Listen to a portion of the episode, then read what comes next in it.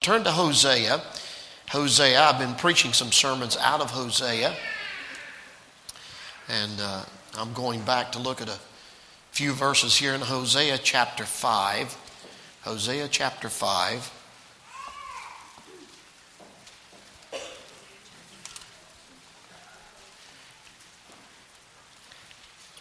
I'm preaching this morning on the subject crossing the line.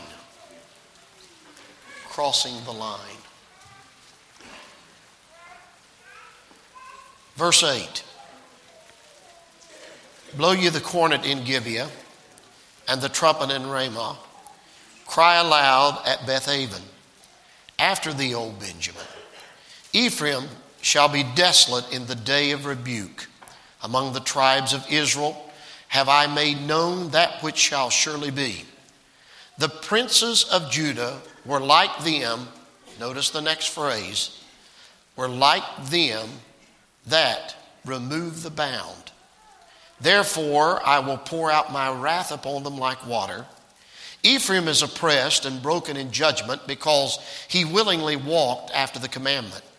Therefore, will I be unto Ephraim as a moth, and to the house of Judah as rottenness. When Ephraim saw his sickness and Judah saw his wound, then went Ephraim to the Assyrian and sent to the king Jareb. Yet could he not heal you nor, nor cure you of your wound?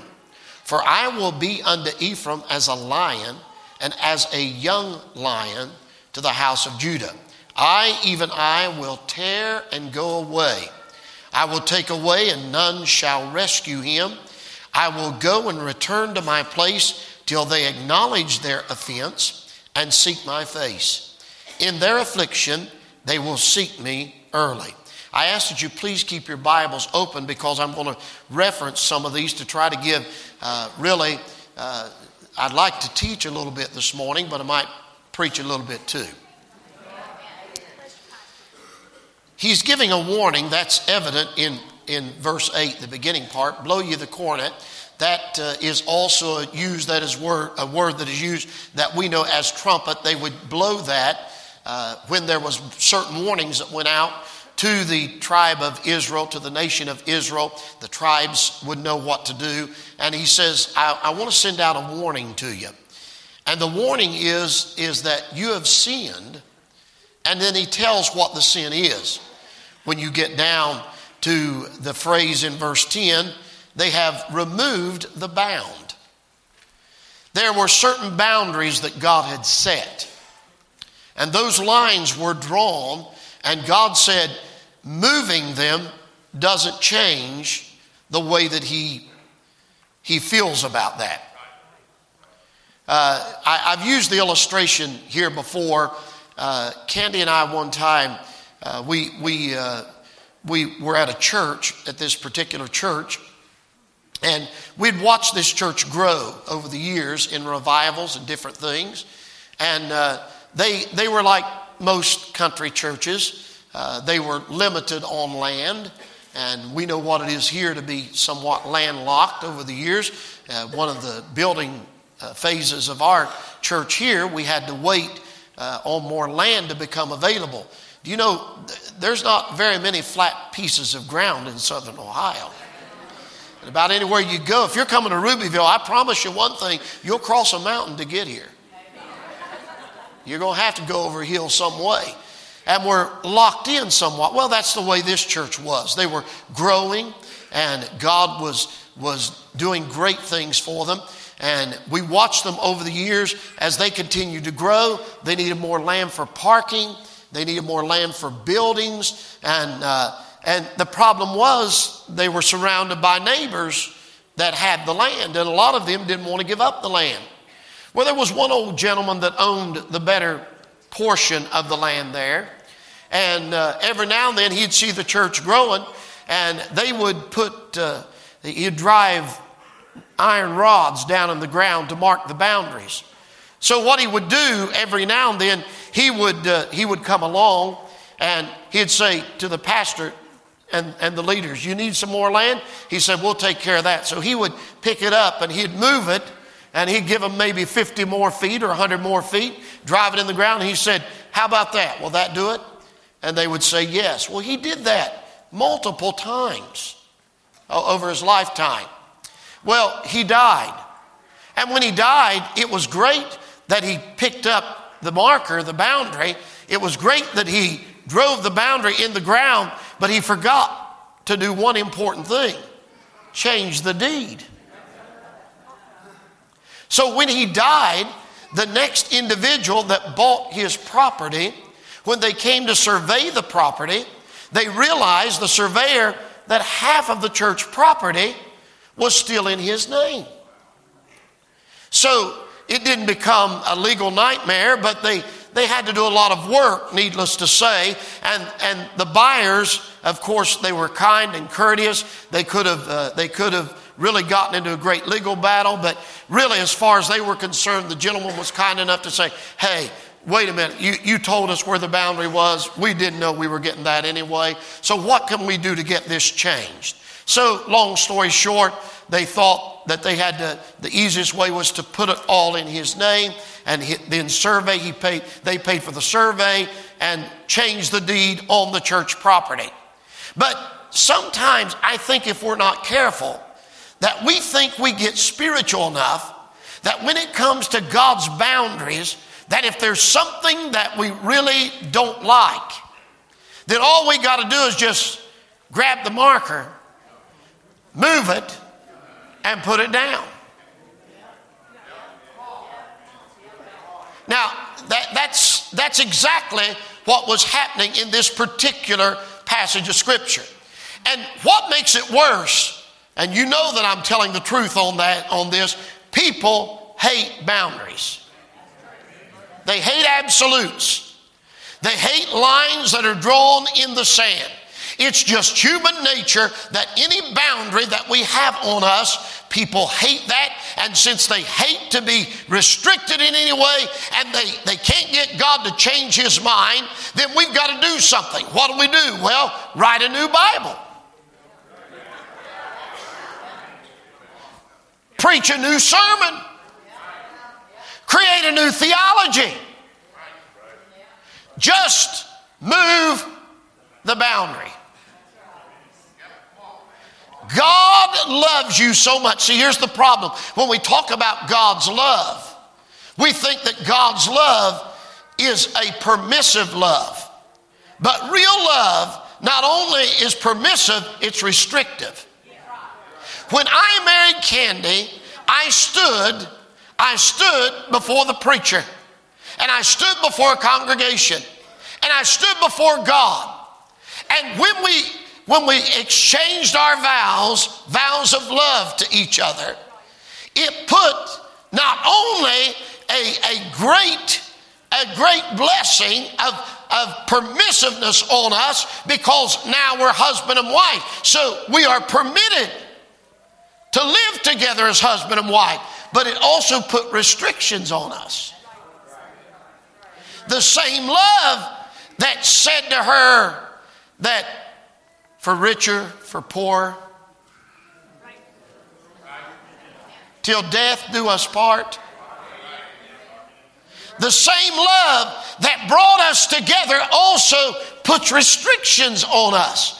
God put man in the perfect garden. Adam and Eve were in a perfect environment, and God loved them. He created man to be able to fellowship with him. He wanted Adam and Eve to worship him, walk with him, talk with him, be in, be in union with him. But the same God, out of love, that created man, also said, Out of all of this beautiful garden, it's all yours. You get a name, all of the beasts of the field, the fowls of the air. You get a name, the fish in the sea all of this is yours. It's a perfect environment, but the same God that gave them all of that great blessing also put restrictions on them as to say, but of the tree of knowledge of good and evil. The day thou eatest thereof, thou shalt surely die. The same God of love that gave them a perfect environment and placed them in a perfect place also said there is a limit. God has boundaries. He loves us so much that He sets boundaries for us. Don't worry, I'm just going to get to the introduction today because I can tell you probably couldn't handle the rest of it. Well, what kind of boundaries does God place? Well, God puts boundaries, and we ought to be glad He puts boundaries because those same boundaries are not only to give us the knowledge that we need to be in the center of His will, but it also keeps the enemy out. The same blessing of God that says you operate inside this circle, inside this sphere. If you operate inside that sphere, I will bless you, but also I will protect you from the enemy that's coming. That's what happened. All of these things started coming against them because they removed the boundary. They moved the bounds, and when they moved the bounds, they were vulnerable to the enemy. And God said, I've got to get your attention. So he said, There's some things that I put boundaries on. Do you know that he puts boundaries on, on the collection that he receives from us?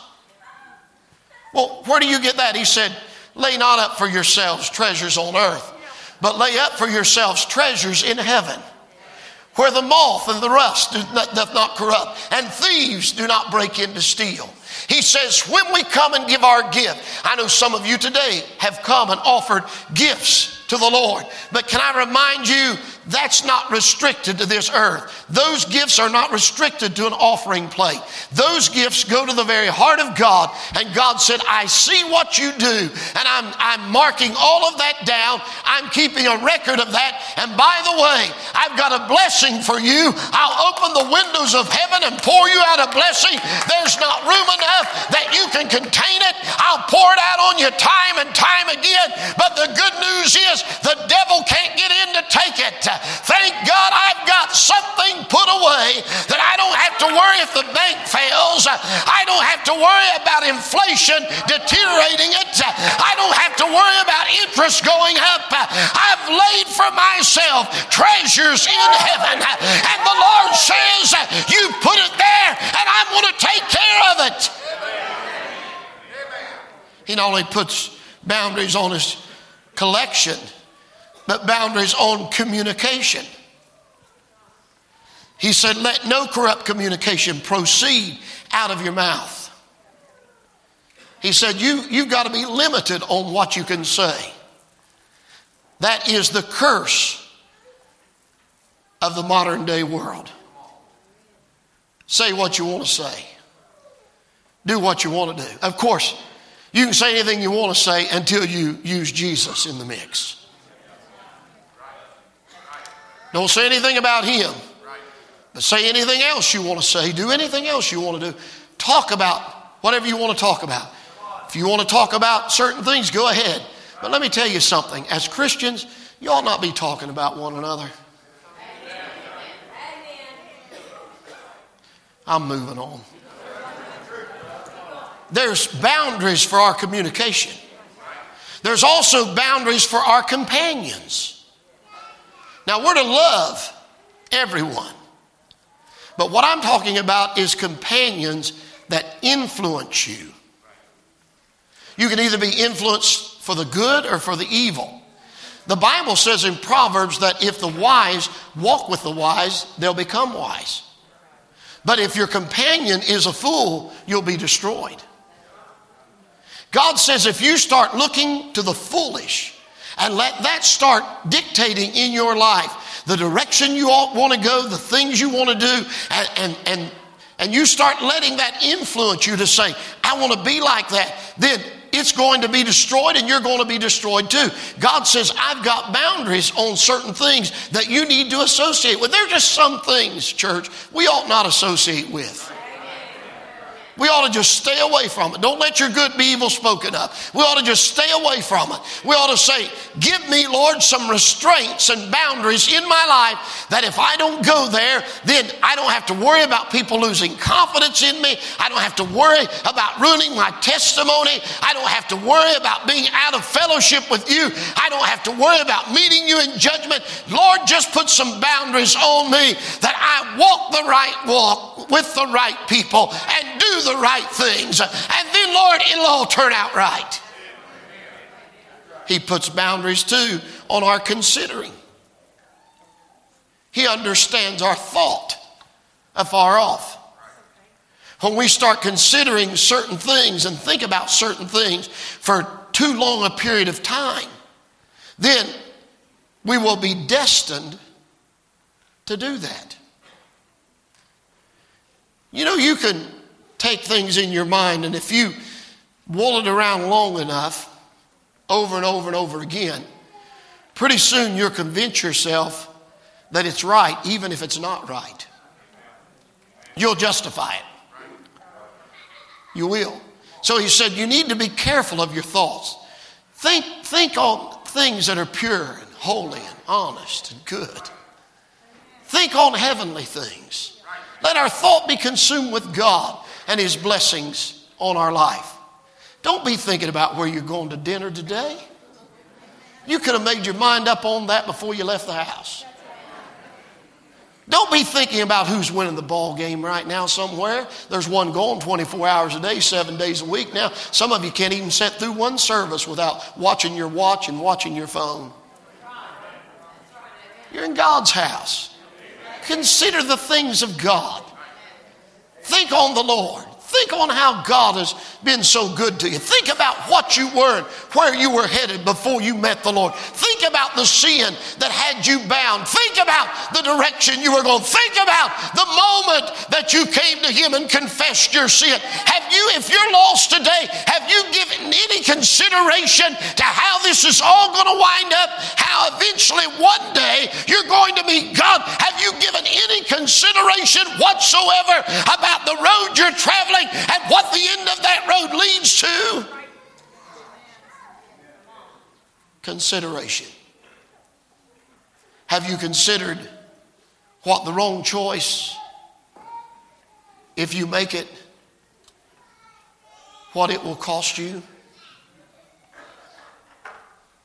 Have you considered, am I, am I doing the right thing? Am I going the right way? Consideration. No wonder the writer said, Consider him. Do you give any thought to Jesus?